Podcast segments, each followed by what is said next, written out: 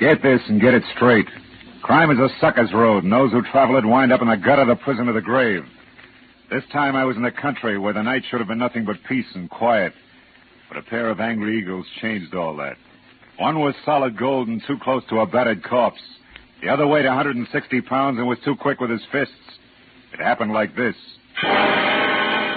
From the pen of Raymond Chandler, outstanding author of crime fiction, comes his most famous character in The Adventures of Philip Marlowe.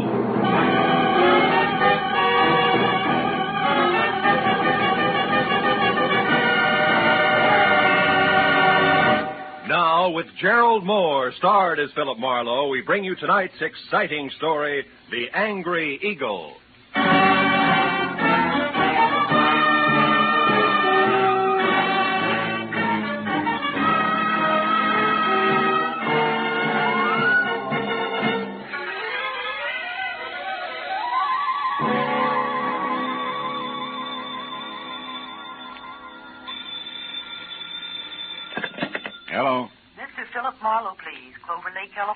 Calling. This is Marlowe. One moment, sir. Go ahead on your call to Los Angeles, please. Hello, Marlowe. Babe Durney. Remember me, light heavy contender in 39? Oh, yeah, sure. I remember you. Good. You still have that bar in Southgate? No, no, I'm back in the game. Ah. Trainer this time for a welterweight that's good. His name's Danny Eagle, and he's another Barney Ross, believe me. No kidding. Yeah, but he's in trouble. Come on out, will you, Phil? Clover Lake's only 20 miles. You can be here by 6. It's just outside of Malibu, up on the hill. Well, what's your boy's trouble, babe? Uh, plenty. And it could end up being his life. Now step on it, Phil. Oh, and, and listen, you're a sports writer from Detroit, not a private detective. You got it? Got it. Leaving now, babe.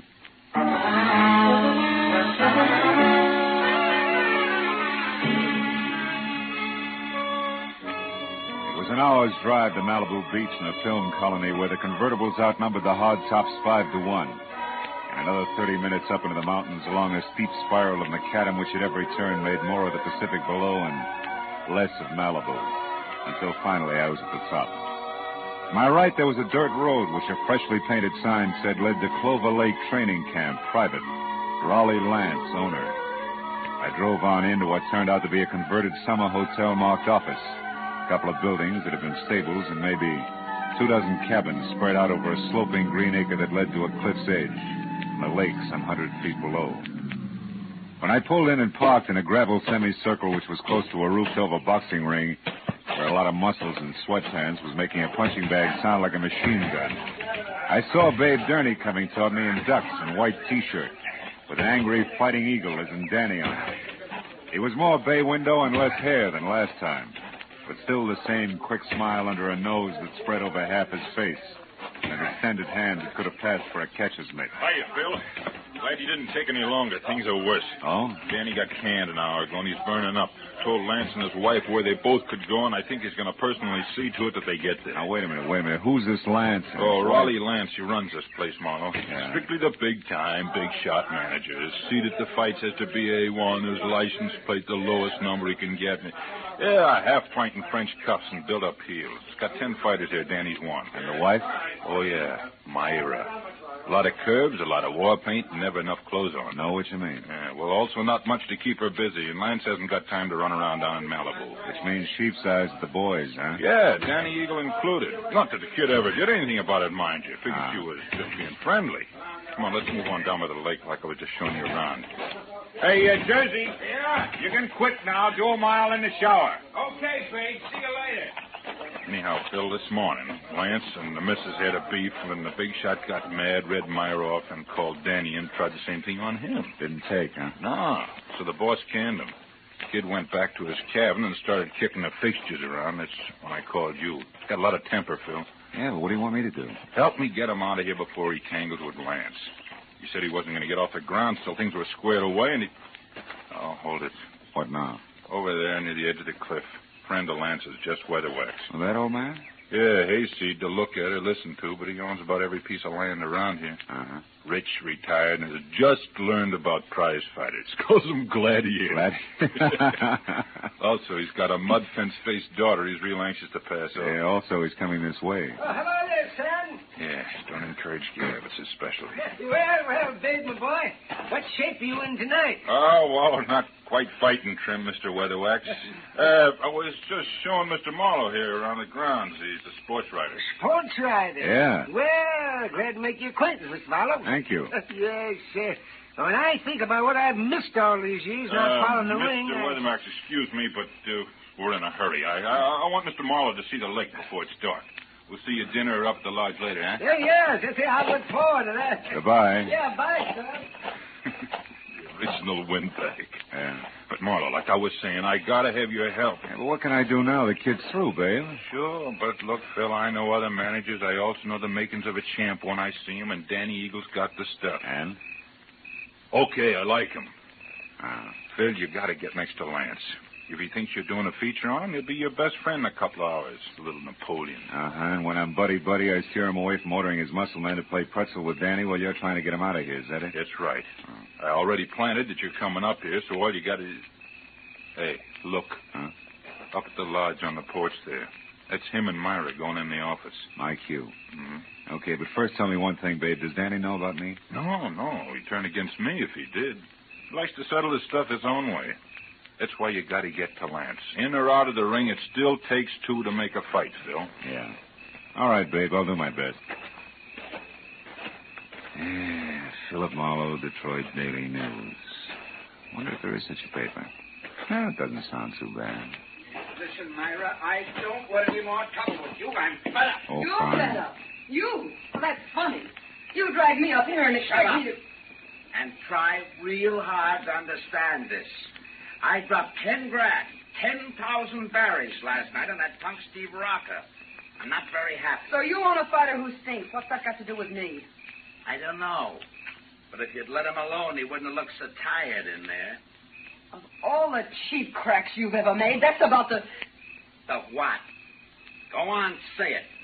You never flirted. You never played up to it. You were only being friendly. Go on, spit it out, why don't you? Don't think I won't. When we're alone. Oh, Uh, excuse me, I didn't mean to eavesdrop. I was looking for Mr. Lance. Raleigh Lance? that's me. What do you want? My name's Philip Marlowe, Detroit Daily News, Mr. Lance. Oh. Uh, oh, yes. Uh, come in, Mr. Marlowe. Oh. Uh, there was a note here on my desk. Uh, should expect you for an interview. Uh, glad to see you. Oh, thank you. I don't believe I've, uh, uh Oh, oh, uh, my wife, Mr. Marlowe, uh, Mrs. Vance. how do you do? Hello. From, um, Detroit, you said? Yeah, yeah. How are things at the Beaver Club? That's quite a spot, I hear. Oh, yeah, quite. I used to go with a reporter there. He told me about some wild parties at their press club. Busy Beaver Nights, they used to call them. Yes, busy beaver night. Lots of fun. hmm I'll bet. Uh, Myra, Mr. Marlowe and I'd like to talk a while, so, uh, So I'll be running along. It was a pleasure, Mr. Marlowe. Thank you. Goodbye, Raleigh. I'll see you later. yeah. Well, Mr. Marlowe, have a chair. Drink? Yeah, I will, thanks. Quite a spot you have here, Mr. Lance. Uh, make it Raleigh, fella. All right. That's okay. But uh, you're not up here to write about a training camp, are you? Of course, I I know background counts, but, well, like this drink, the, the soda helps, too. But the scotch is the thing, huh? Health. Same. yeah, yeah. You're right about that scotch. Mr. Lance? What is it, Kelly? I'm busy now. What's about Danny Eagle? Did you give him his walking papers? No, Babe Durney stopped me, Mr. Lance. Said he'd give Danny the word himself that he could handle him. That fat pug! Who does he think he is? Well, he said he just didn't want trouble, Mr. Lance. Besides, he said Danny was taking a walk. Yeah? Well, I'm going to give him the air, too. I've got enough enemies without some lousy trainer who's on my own payroll. Uh, pardon me, Mr. Marlowe. I'll only be a couple of minutes. Sure, sure. Help yourself to another drink. Uh, we'll talk later after dinner, uh, about eight. Oh, and uh, here, catch. Best cigar made. Let's go, Kelly. Best cigar. Seats marked A1. Yeah.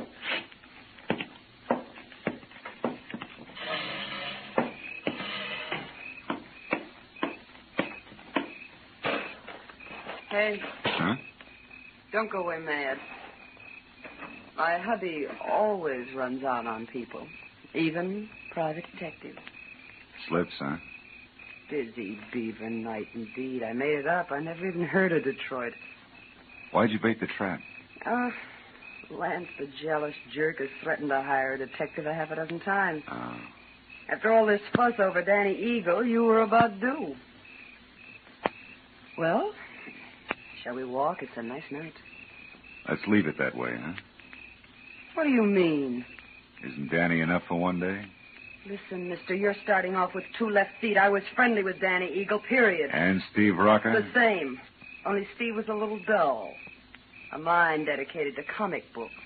All fighter. Not according to his last bout. Yeah. Rocco moved like he was drugged and collapsed in the third, so it's my fault. Oh, the big shot is quite a loser. And don't bother with your next question. I can feel it coming. Why have I stuck? Yeah, well, it belongs here someplace. Well, I've stuck because. Well, because I thought that each battle was going to be our last. But sooner or later he'd have time for me. He's a busy guy, Myra. So was King Solomon, but he always had room for his wives. True, true. I thought this place was going to be our answer. Just the two of us, plus the peace and quiet of the country, with Malibu on hand for a change of pace. So what happens? Still busy, huh? Yeah. So busy that he spends eight hours a day with Jess Weatherwax, a guy he never heard of until he started this camp, but a guy who thrills to hear the lives and loves of Raleigh Lance. And that leaves me with his daughter, Clementine, if I don't talk to the fighters. Clementine, whose shoes are number nine, with an IQ to match. Good night. Uh, wait a minute, Myra. Where are you going? Going as far as my cabin on an old-fashioned cry. Or maybe just an old-fashioned. I don't know which. Good night.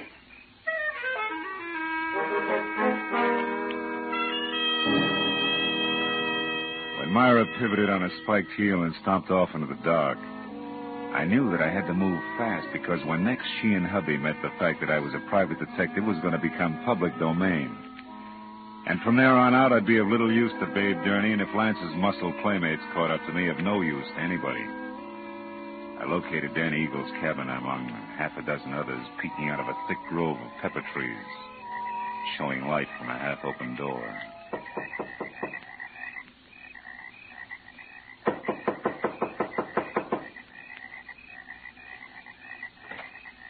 Hey, anybody home?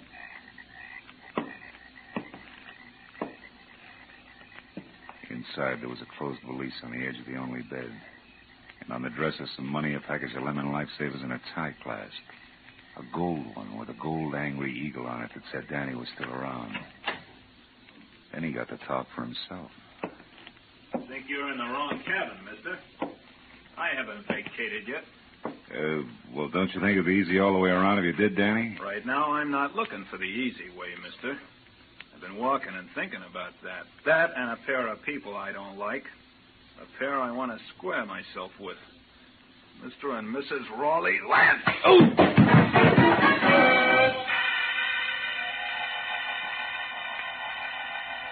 Oh. It was purely a case of mistaken identity. But it served as a reminder that it still took two to make a fight. And that the only chance I had left was to get next to Raleigh Lance and keep him away from Danny Eagle. I spent a half hour going from the lodge to Lance's empty cabin to the dining room and every other place where I thought he might be. Finally, I remembered Jess Weatherwax, the one-man fan club whom I located back up at the office. Oh, hello there, son. He was peeling off his coat and getting ready for canasta with something uncombed and built like a length of pipe. Who had to be daughter Clementine. What can I do for you, son? Now, Mr. Weatherwax, have you seen Lance? Why, no, Miss Marlowe. We just came in. Uh, you deal, dearest. Is it important? Very. Daddy. Oh, excuse me, child. Uh, Mr. Marlowe, my daughter, Clementine. How do you do? Very fine, thank you. Mr. Marlowe, Daddy told. Hey, Marlowe, is that you in there? Oh, oh it's Babe Durney. Yeah, excuse me.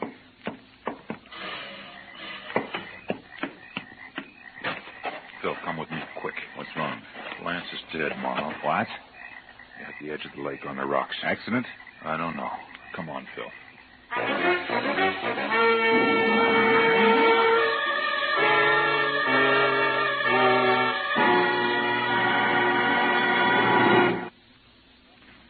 In just a moment, the second act of Philip Marlowe. But first, the confusion created by Gracie Allen has never been more clearly, more hilariously defined than it will be this Wednesday night when a writer for a national magazine comes to interview her. For the writer also meets some of Gracie's friends who present highly conflicting stories which Gracie does not untangle. It's another merry, mad mix up which could come only from George Burns and Gracie Allen. So be listening this Wednesday on most of these same CBS stations. Now with our star, Gerald Mohr, the second act of Philip Marlowe, and tonight's story, The Angry Eagle.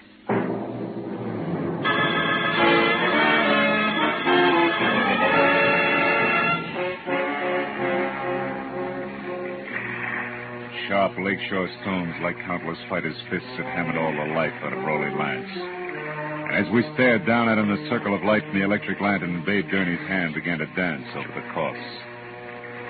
Took the lantern, and turned him away from the twisted body at his feet, and sent him back up the path to camp.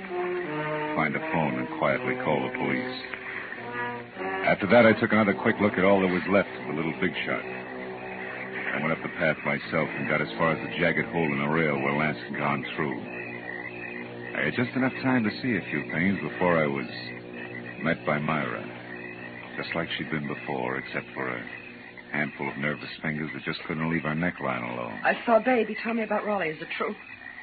Yeah, it's true, all right. Your husband's dead. Mm-hmm. Babe just left, so you must have been on your way here when you ran into him. How come? I had a date to meet my husband. For a check. Why here? He didn't strike me as being the romantic type. He wasn't. Neither was he the type to talk where he could be overheard.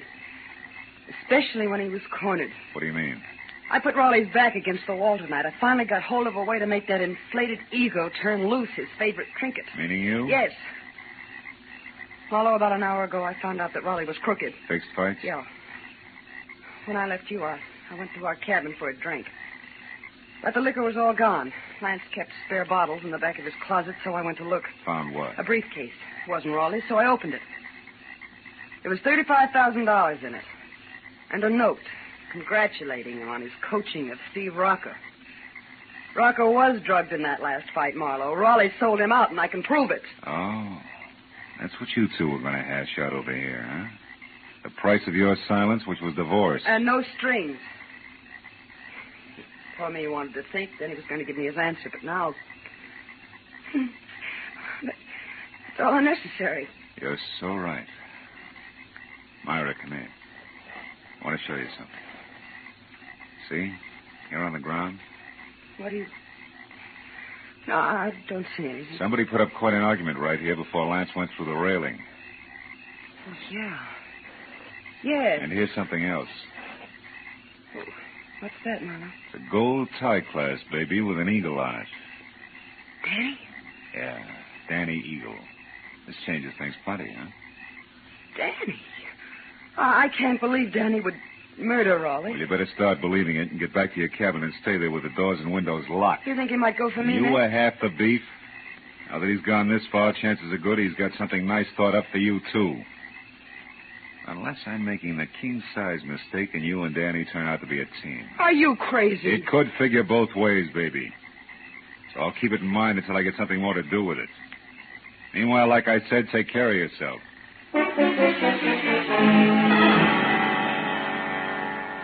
I dropped the tie clasp into my pocket and then started looking for its owner, who could be number one candidate for a noose. I decided to try Danny's cabin first, but when I got there, it was dark, with everything just as I'd left it. Until I turned to go. Someone was framed in the door. It was the gentleman farmer and novice fight fan, Jess Weatherwax. Looking for something special, are you, Mr. Marlowe? Yeah, as a matter of fact, I am. Uh-huh. I figured you would be, what with being a reporter, because cause I know there's been some kind of a ruckus here tonight. How did you know there was trouble here? Well, I happened to be passing by a certain phone a few minutes ago, and I heard that trainer, Babe Durney, uh, calling the police. Oh. Okay, as long as you know that much, you may as well know the rest. Somebody shoved the boss of this place out through a railing into a hundred feet of thin air. He's dead. Well, well, Lance murdered? By one of his own men? Oh, no, I don't believe it. He's a good manager. His boys loved him, every one of them. You should be so loved, especially by a guy like Danny. Danny Eagle? None other. And that's only half of it. Your good manager, Mr. Lance, was a fight fixer. One who'd even drug his own stable to be sure it'd lose. He was as crooked as a hyena's back leg. He, he prearranged boxing fights? That's putting it mildly. His own own wife, Myra, pinned that on him just tonight. She didn't go into details. She didn't have to. She had enough proof to make it stick because she was getting a divorce on the strength of it. Oh, I find it mighty hard to believe all this, Mr. Marlowe. It is something else. I'm not a reporter. I'm a private detective. You're, you're a private detective? Yeah, called in by Babe Durney because he was worried. Now I am. Anyway, here's what I'm getting at. If you're really sincere about liking your violence according to Marquis of Queensberry rules, you can do me a big favor. Uh, what can I do? Keep an eye on Myra Lance for me. Uh huh. Yes. I left her in the cottage. Dan Eagle may be only half finished with what he started. I'll do my best. You can count on that, sir. Okay, I'm going up to the office at the lodge now and find out if anyone saw Danny leave the grounds. I'll see you.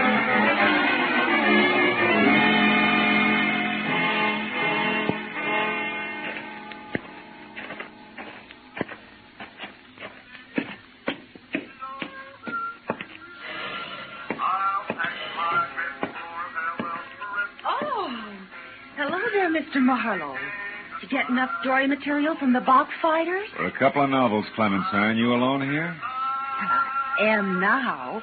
My daddy and I were playing canasta, but he left a while back. Went off without his coat, too, see? Ah, I know. You've been here in the office ever since, huh? Why, uh, yes. Why? Maybe you can help me. Did you? Gladly.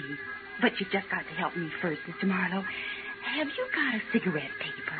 A cigarette paper? Mm, you know, the. I'm Oh. trying to roll me a cigarette, ran out of mine. I found my daddy's tobacco, and then I absolutely emptied his coat pockets here looking for a paper, but there wasn't any. You wouldn't happen to No, have it. no, no. I'm afraid not, Clementine. Here, have one of mine. I, Oh. In fact, have two. Oh. Now, my question. How did you happen to see Danny Eagle go out the... Go out? Out the what, Mr. Marlowe? Huh? Oh, uh, never mind. Listen, Clementine, did this thing come out of your daddy's coat pocket, too? That old ticket stuff? Yeah. Out of that little pocket in the big one on the right side, it was. Well, Mr. Marlowe, what's wrong? I don't know. But I better find out right now.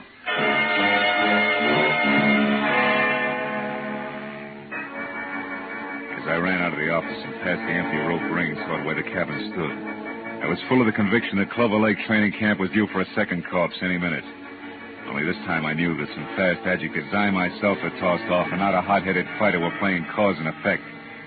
As I made for the door of the Lance cabin, there was no help in the fact that my volunteer guard, Jess Weatherwax, was nowhere in sight. I called Myra's name twice and still got no answer. So I stepped back to go to work on the door with my shoulder, and the lock turned from inside. What? What is it, Marlowe? What are you doing here? At the moment, Myra, baby, I'm counting lucky stars, the kind that kept you hale and hearty in spite of me and my big mouth. I'm. I'm afraid I, I don't know what you mean. I mean, I almost spilled all, including the clincher, which was where you could be located. All this, mind you, to the guy who no doubt was in it with Lance right up to his Adam's apple. The fact that you're still breathing means that he must have given up and beat it because as a topper, I sent him here to guard you. You. Say, what's the matter? Aren't you even curious? Why. Why, yes, sure, of course. So am I, Marlowe. Hello, don't move. Oh, no. You have a talent for stupid audacity, young man. Myra's still breathing because up to the point where you knocked on this door, she still didn't realize my connection. But when you showed up, I couldn't take a chance. I was forced to bring uh, this gun into things and wait behind the door. Now, obviously, you both know. And I was so relieved you still had strength enough to open the door, Myra. I stepped in shin first and was happy about it. Well, I, I, I was afraid to warn you. Now, it's your move, Weatherwax. What'll it be? I have no choice. What? You'll have a lot of bodies to crawl out from under, Buster. Oh, it won't be too hard. Dan is already framed for Raleigh's murder Framed by whom? by Raleigh Lance himself. Oh, such a simple little plan. I worked it out as I worked out everything else around here. Uh, just for the record, how was it supposed to go? Once Myra knew about Raleigh, she became dangerous to me. She had to be killed. So I told him how to set up the whole thing. You know, you're really enjoying yourself, aren't you? Frankly, no. But I just don't intend to take the rap for my late partner's stupid clumsiness. Oh, but this has gone far enough. Oh, no, Dave, look out. He's got a gun. Duck, Myra.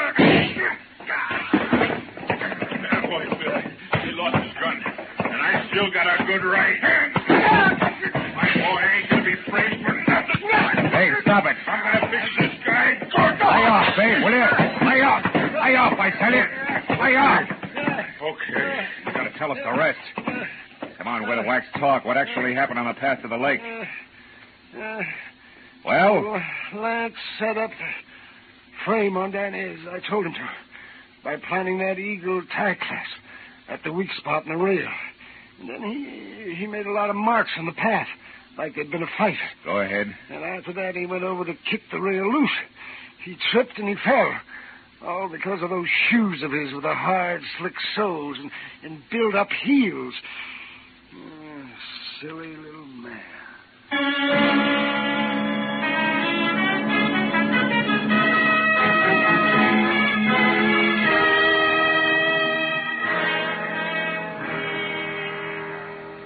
Well, it wasn't long until the boys from the sheriff's office arrived with a good doctor, a lot of open notebooks, and an endless supply of questions. But finally, all the pieces were fitted together. Very surprised, Danny Eagle, who had done a lot of thinking, was back from a second long walk. And the whole thing had boiled down to me alone at the bedside of a heavy jawed trainer had a happy look on his ugly puss for the first time that night. Our boy's going to be champ now, Marlowe. Thanks to you. Oh, thanks to you, babe. we were almost down for the count when you showed up. Hey, how's the shoulder? That's nothing. Hey, look, tell me something. How'd you back old Weatherwax into that corner? Oh, well, I found a ticket stub from his coat pocket with the number A2 on it. Weatherwax claimed that he'd never seen a fight or met Lance until the camp opened up here. But that stub proved that just a month ago, he sat right beside Lance. Yeah, that's right. Yeah, Lance always had seat A1 at the arena. check. In short, Weatherwax was a liar who dropped his guard. And in this racket, you do that just once and you're out. Yeah. Hey, see that the eagle keeps his guard up, will you, babe? I'm going to be betting on him from now on. Don't give it another thought. Good night, Phil. And I didn't give it another thought. Neither did I think about an arrogant little guy whose phony heels and twisted mind had dumped him into his own trap. Or about a fat gambler who traded in perverted victories and rotten, hopeless defeats. Instead, I thought about the sun coming up over the hills. And a nice big platter with a ham omelet on it. And then good, solid eight hours sleep. Nothing else. You know, sometimes I think I have no soul.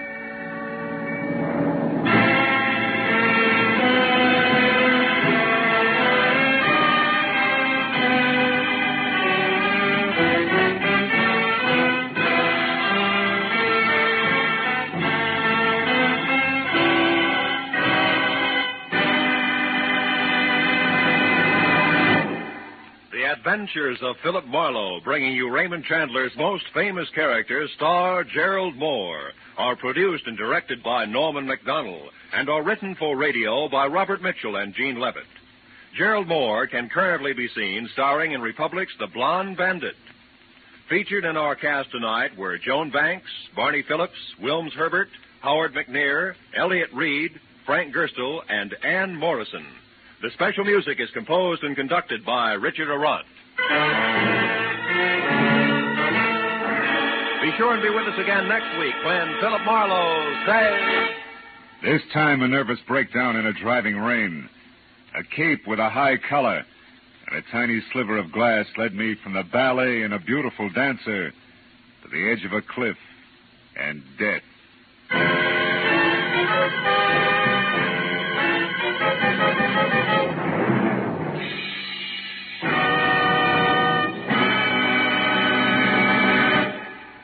Few months ago, our newspapers and magazines were full of articles and pictures showing the progress we've made during the first half of the 20th century.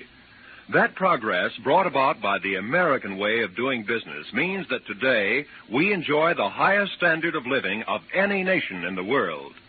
we can keep our standards high and we can increase the benefits for all of us by continuing to produce efficiently under a free economic system. This is Roy Rowan speaking. Now, stay tuned for Pursuit, which follows immediately over most of these same CBS stations.